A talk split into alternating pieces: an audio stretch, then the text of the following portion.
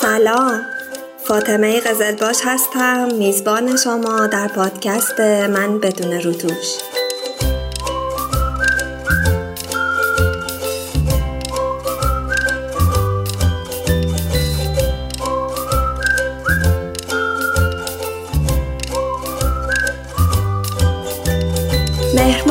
92 بود. شدیدن سرما خورده بودم. حالم خیلی بد بود. گلوم درد می‌کرد و گلو دردم خوب نمی‌شد. پیش دوتا دکتر رفته بودم توی محل خودمون. داروهای اونا رو استفاده کرده بودم ولی اصلا فایده ای نداشت. بدن من رو به بهبودی نمی‌رفت و حالم هی بدتر می‌شد. یه روز که از اقوام به هم گفتش که برو توی فلان بیمارستان خیلی معروف توی تهران. پیش فلان دکتر که خیلی کارش خوبه و خیلی علم بالایی داره. قبول کردم. وقت گرفتم رفتم طب اون دکتر. یا آقای دکتر مسنی بود که معلوم بود خیلی کارشو بلده. گلومو که ماینه کرد گفت اوه اوه اوه گلوت پر از چرک و عفونته.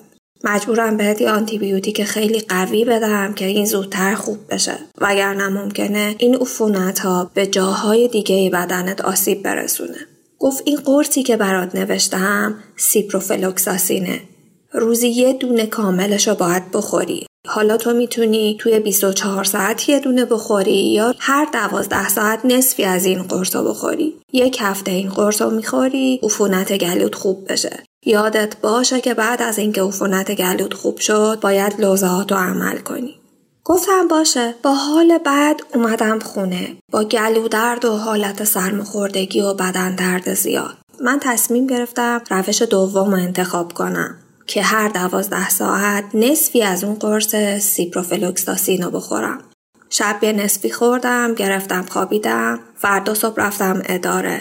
تا ظهر به جز اینکه بدن درد و گلو درد و حالت سرماخوردگی داشتم یه خارش شدید و یه سوزشی به بدنم اضافه شده بود ساعت دوازده ظهر نصفه دوم قرص خوردم از حدود یک ساعت بعدش احساس کردم که کش شلوارم داره کمرمو می‌بره. احساس کردم که بدنم از وسط داره قطع میشه. کش شلوار خیلی داره منو اذیت می‌کنه. تنها چیزی که به ذهنم می‌رسید این بود که یه عالم دستمال کاغذی برداشتم دور کش شلوار چیدم بعد کش شلوار رو یه لایه تا زدم که اونجایی که با بدنم تماس داره بیشتر پارچه باشه یه ذره که گذشت احساس کردم گردنم خیلی میخواره. پشت گردنم اونجایی که مارک روی مانتوم باهاش تماس داشت میخارید در حدی که داشت زخم می‌شد. هرچی خاروندن میدم فایده ای نداره. از همکارم خواهش کردم که اگه براش ممکنه این مارک رو قیچی کنه از ده چون لبه های مارک داره یقه منو می‌بره. سجاف یقه مانتوم رو در بودم و همکارم داشت قیچی می‌کرد. بهم گفت فاطمه پشت گردنت خیلی قرمز شده ها گفتم آره خیلی خاروندم به خاطر همینه مارکو کندیم ولی سوزش و خارش پشت گردن من خوب نشد از چند دقیقه بعد احساس کردم که بند سوتیانم داره تنمو می‌بره هر چقدر با دستام فاصله می‌دادم بین بند سوتیان و بدن خودم دیدم فایده نداره. دیگه نمی‌تونم این شرایط رو تحمل کنم. به همکارم دوباره گفتم ببین من بند سوتیانم خیلی داره تنم و اذیت می‌کنه. من مانتومو از پشت میدم بالا تو بند و باز کن که این حالت آزادتری تو بدن من داشته باشه. گفت باشه. در اتاق بستیم من از پشت مانتومو دادم بالا بولیزمم دادم بالا. همکارم گفت وای فاطمه کل تنت قرمزه باد کرده روش پر از جوشای ریز ریزه. همینه تو از صبح حالت بده حتما پشت گردنت هم همین جوریه. گفتم من چیکار کنم؟ گفت برو خونه اصلا بدنت شرایط خوبی نداره سریع برو خونه. رفتم به رئیسم گفتم گفت آره اگه حالت بده برو برو دکتر. مرخصی ساعتی گرفتم خودم رسوندم خونه. گفتم شاید حشره چیزی رو تن من راه رفته کل بدنم و زده. از اداره که رسیدم خونه با مامانم سلام علیک کردم صاف رفتم تو همون. همه لباسامو در آوردم گفتم مامان اینا رو بنداز لباسشویی من احساس می‌کنم یه حشره رو بدنم راه رفته. گفت باشه باشه نگران نباش برو تن تو با آب سرد بشو.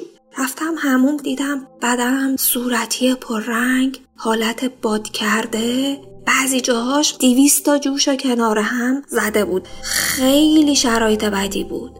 انگار که روی من آب جوش ریخته بودن. انگار که تن من سوخته بود. هر جایی که از صبح خارونده بودم دور کش شلوارم زیر بند سوتیانم پشت گردنم اونجایی که مارک لباسم بود همه زخم شده بود. همه رو کنده بودم. آب و سرد سرد باز کردم. آب که میریخ رو بدنم احساس می‌کردم که بخار از تنم بلند میشه. خیلی شرایط بدی بود. با آب سرد بدنم شستم. یه صابون خیلی کمی دهدی که فقط کفش به بدنم بخوره زدم که اگر حشره ای چیزی منو نیست زده این زهرش پاک بشه روی بدنم. اومدم بیرون دیدم لباس نمی‌تونم بپوشم. مامانم یه پیرن نخی گشاد آورد گفت اینو بپوش. زنگ زدم به همون فامیلمون که این دکتر رو معرفی کرده بود. گفتم که من چیکار کنم؟ گفت پاشو برو همونجا پیش همون دکتر. بگو که من حالم انقدر بده. گفتم آخه ربطی داره بدن من به دکتر دیشب. گفت حتما ربط داره. پاشو برو. آژانس گرفتیم رفتیم همون بیمارستان دفتر همون دکتر. خب وقت نگرفته بودم. به محض اینکه به منشی گفتم که من دیشب اینجا بودم حالم خیلی بده گفتش که باشه با آقای دکتر میگم. مریض که اومد بیرون منشی رفت تو به دکتر گفت من دیدم دکتر با منشی اومد بیرون. منو دید گفت سیپروفلوکساسین خوردی؟ گفتم آره. گفت چند تا؟ گفتم دوتا نصفه. گفت بیا تو اتاقم. رفتم تو اتاقش لباسم رو که باز کردم بدنم رو دید توی قیافه شرمندگی رو می‌دیدم. گفت دخترم ببخش. این دارو به بدن تو حساسیت داده.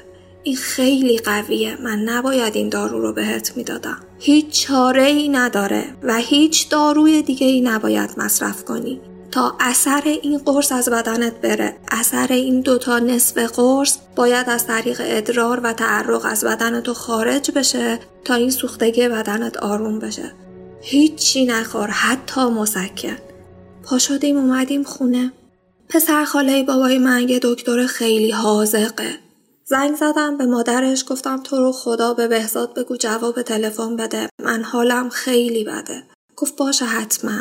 حدود نیم ساعتی گذشته بود که دیدیم خود دکتر بهزاد زنگ زد خونم. حال احوال کرد. گفت چی شده؟ گفتم من این قرص رو خوردم به خاطر عفونت گلو و کل بدنم سوخته.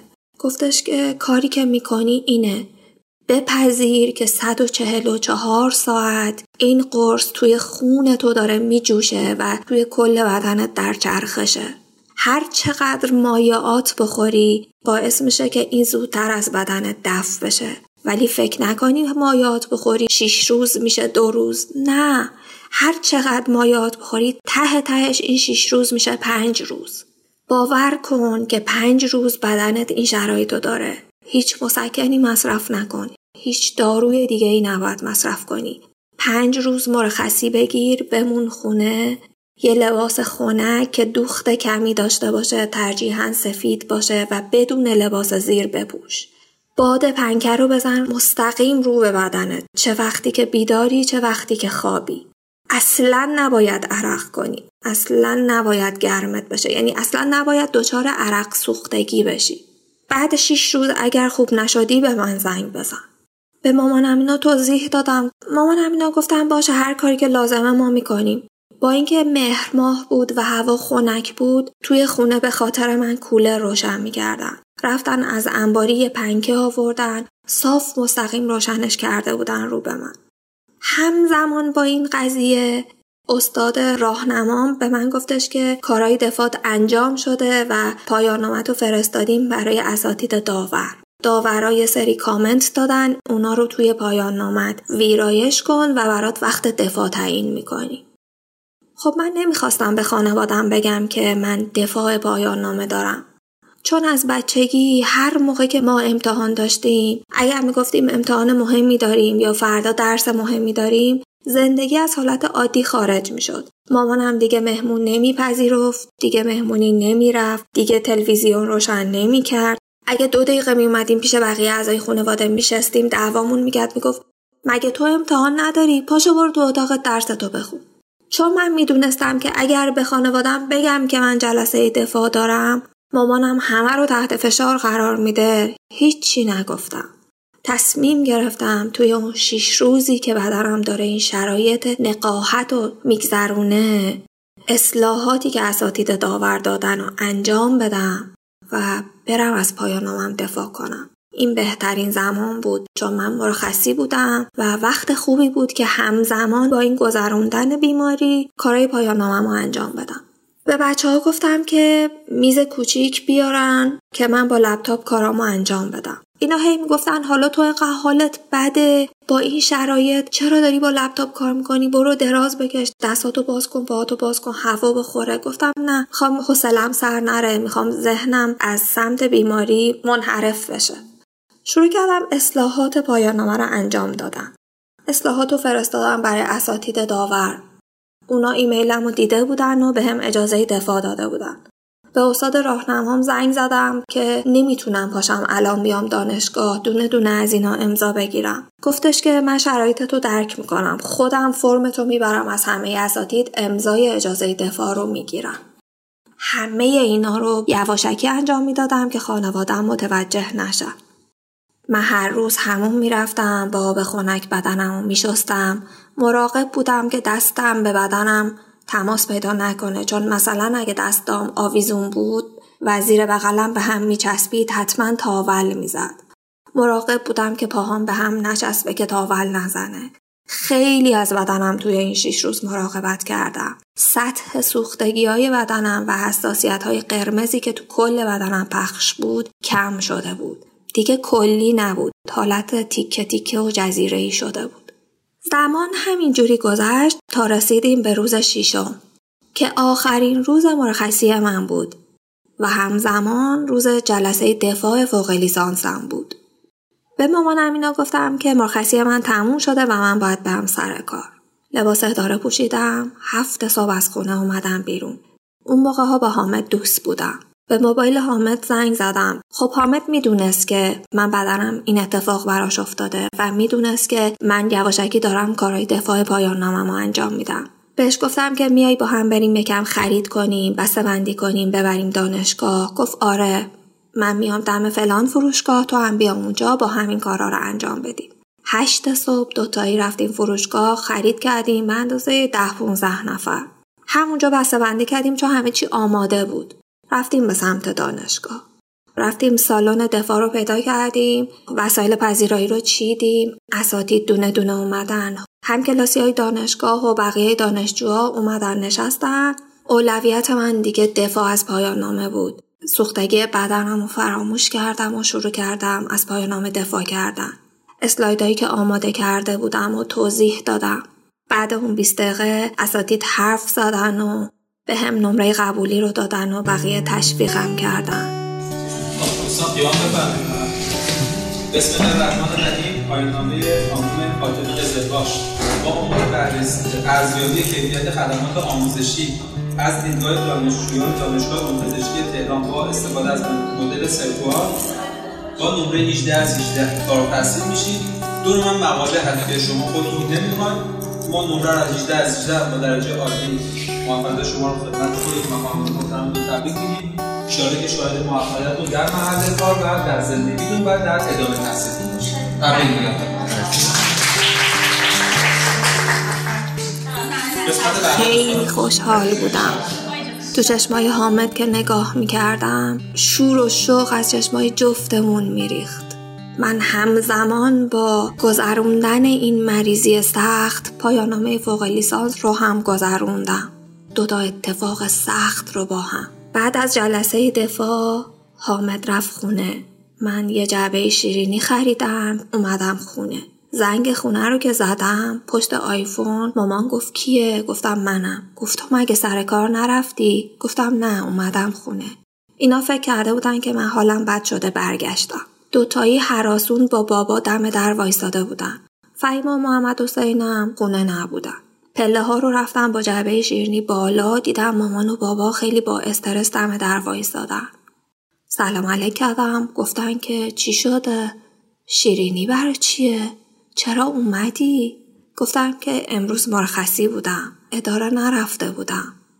از پایان نامه فوق لیسانسم دفاع کردم. تموم شد راحت شدم بابا گفت به به به به آفرین آفرین. دستش آورد به سمتم یعنی بیا روبوسی کنی. تو خونه ما نوازش کلامی و لمسی در واقع وجود نداشت. ما سالی یه بار عیدا با هم دیگه روبوسی می‌کردیم. ما تو خونه به هم نمی‌گفتیم دوست دارم. ولی همه عاشق هم دیگه بودیم. همه همدیگه رو خیلی دوست داشتیم. ولی خب توی تربیت و فرهنگمون نبود که به همینو ابراز کنیم وقتی که بابا دستش آورد جلو و صورتش آورد نزدیک فهمیدم که می‌خواد منو ببوسه. خیلی خوشحال شدم. این یه بوسه اضافه بود برای من. مثل یه جایزه.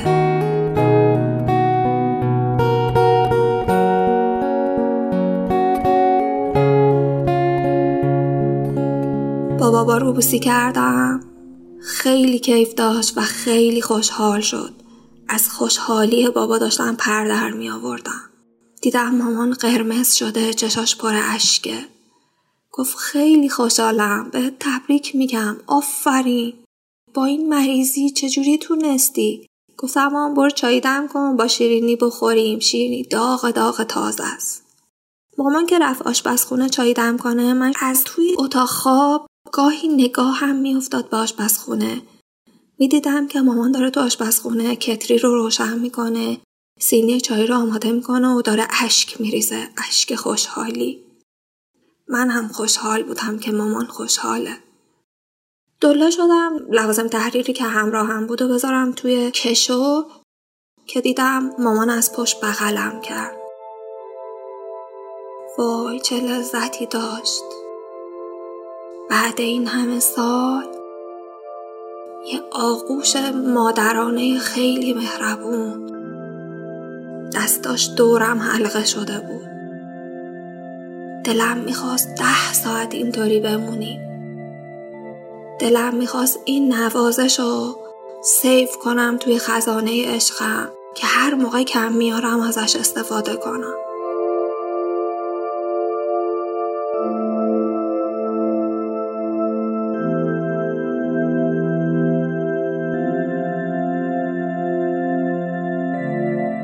آغوشی که توی خانواده ما مد نبود. مامانم خجالت می‌کشید ما رو بغل کنه. ما هم خجالت می‌کشیم که بهش بگیم ما اینو نیاز داری. از پشت توی بغل مامانم بودم. توی دستاش یه دونه تراول پنجا تومنی بود. گفتم این چیه؟ گفت کادوی دفاع کردنته. گفتم مرسی عزیزم زحمت کشیدی. دستاشو که باز کرد برگشتم نگاش کردم. گفت فاطمه خیلی دوستت دارم. گفتم ماما منم دوستت دارم. گفت تبریک میگم خیلی خوشحالمون کردی. گفتم منم خوشحالم. منم دوستت دارم. مامان رفت که چایی بریزه. چه اتفاقاتی. نوازش هایی که ممکن بود تو خونه های مردم خیلی عادی و دم دستی باشه برای من بعد سالها اتفاق افتاده بود. من می‌دونستم پدر مادرم خیلی دوستم دارم. من می‌دونستم که برام خیلی زحمت می‌کشن. من می‌دونستم که اولویت اونا بین من و خودشون من بودم. همیشه. ولی بدون کلمه دوست دارم. بدون بوسا بغل. انگار یه دیواری بین من و مامان شکسته بود. دیواری که باعث می شد ما از همدیگه خجالت بکشیم که همدیگه رو تاچ کنیم چه کیفی داشت. انگار یه ذره بیشتر با هم تر شده بودیم.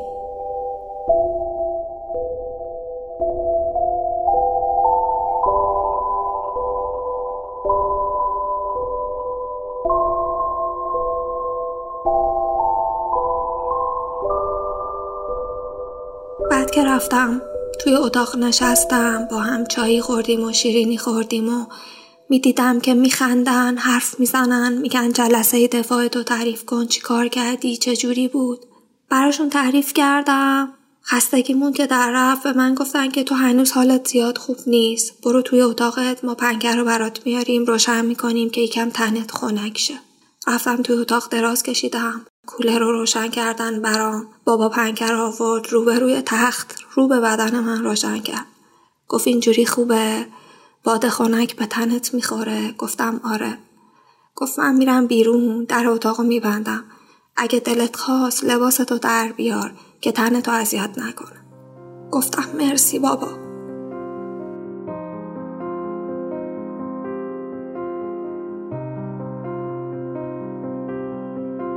با خودم فکر کردم که اگه یه روزی بچه دار بشم انقدر بچم رو توی بغلم می‌گیرم که از آغوش سیراب باشه که از هر جای دنیا که کم آورد بودتای بیاد تو بغل من حتی اگه پنجاه سالش باشه.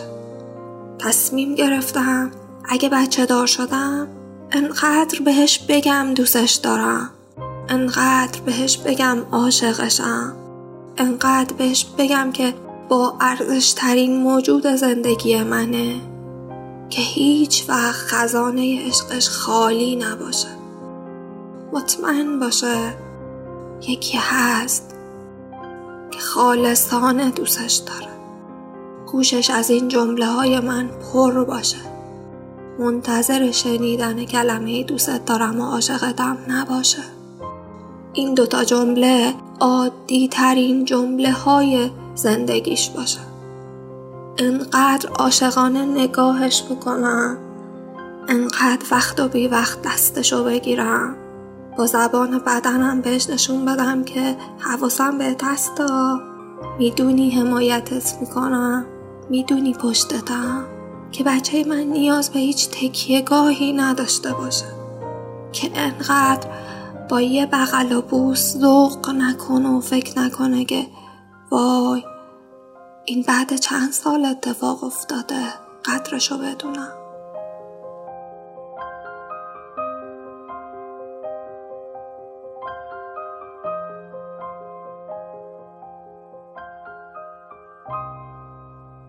از بعد اون روز رابطه من و مامان توی خونه یه مدل دیگه ای شد. دیگه گاهی مامان به من اسمس می‌داد فاطمه دوستت دارم. فاطمه خدا تو را برای ما نگه دارد. بعد من میخندیدم گفتم مامان چرا اینقدر ادبی اسمس میدی؟ راحت بگو دوستت دارم. راحت بگو خدا تو رو بر ما نگه داره. بعد می‌گفت نمی‌دونم این مدلی می‌تونم اسمس بدم.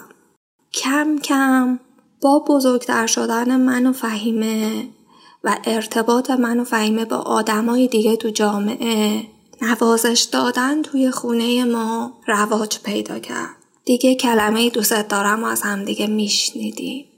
دیگه گاهی بیشتر از سال تحویل با هم روبوسی می‌کردیم و همدیگه رو بغل می‌کردیم. از یه جایی به بعد تصمیم گرفتم این لذت شیرین و از هیچ کس دریغ نکنم. حتی آدمای رهگذر توی خیابون خیلی برام پیش میاد که توی خیابون از کنار یکی رد میشم می‌بینم یه مانتوی خیلی خوشگل پوشیده. میرم جلو میگم سلام خانوم مانتوتون خیلی خوشگله. آفرین به این سلیقه. یا مثلا تو محیط کار یا توی فامیل بین خانوما و آقایون یا بچه ها سعی می‌کنم به جنسیت آدما توجه نکنم. من دارم سعی می‌کنم یه کمی قانون رو زیر پا بذارم. به خانوم ها و آقایونی که حتی به من ربطی ندارن بهشون میگم که چقدر خوش تیپم. به خانوم ها و آقایونی که از نظر من ویژگی های خوبی دارن جلوی خودم رو نمی‌گیرم و این نوازش رو بهشون میدم. داوطلبانه میرم جلو. مثلا میرم به همکارم میگم می‌دونی این بلیزت خیلی خوشگله میگه خانومم برام خریده میگم آفرین چه همسر با سلیقه ای داری یا مثلا به یه همکار دیگه هم میگم چه ناخونای خوشگلی داری؟ یا به دوستم میگم چقدر مدل حرف زدنت خوشم میاد؟ تب با خودم تصمیم گرفتم نوازش دادن به آدما رو جز رفتار روزمره زندگیم کنم. یه جا خوندم عشق ورزیدن هم به اندازه دریافت عشق لذت داره. چرا ما این کارو نکنی؟ این عشق دادن و از خودم و از بقیه دریق نکنم. منو حالا نوازش کن که این فرصت نره از دست. شاید این آخرین باره که این احساس زیبا هست. تو از چشمای من خوندی که از این زندگی خستم. کنارت اونقدر آرومم که از مرگ هم نمی ترسم منو حالا نوازش کن همین حالا که تب کردم. اگه لمسم کنی شاید به دنیای تو برگردم. هنوزم میشه عاشق تو باشی کار سختی نیست. بدون مرز با من باش. اگرچه دیگه وقتی نیست. نبینم این دم رفتن تو چشمات قصه میشینه. همه عشقاتو میبوسم می‌دونم قسمتم اینه.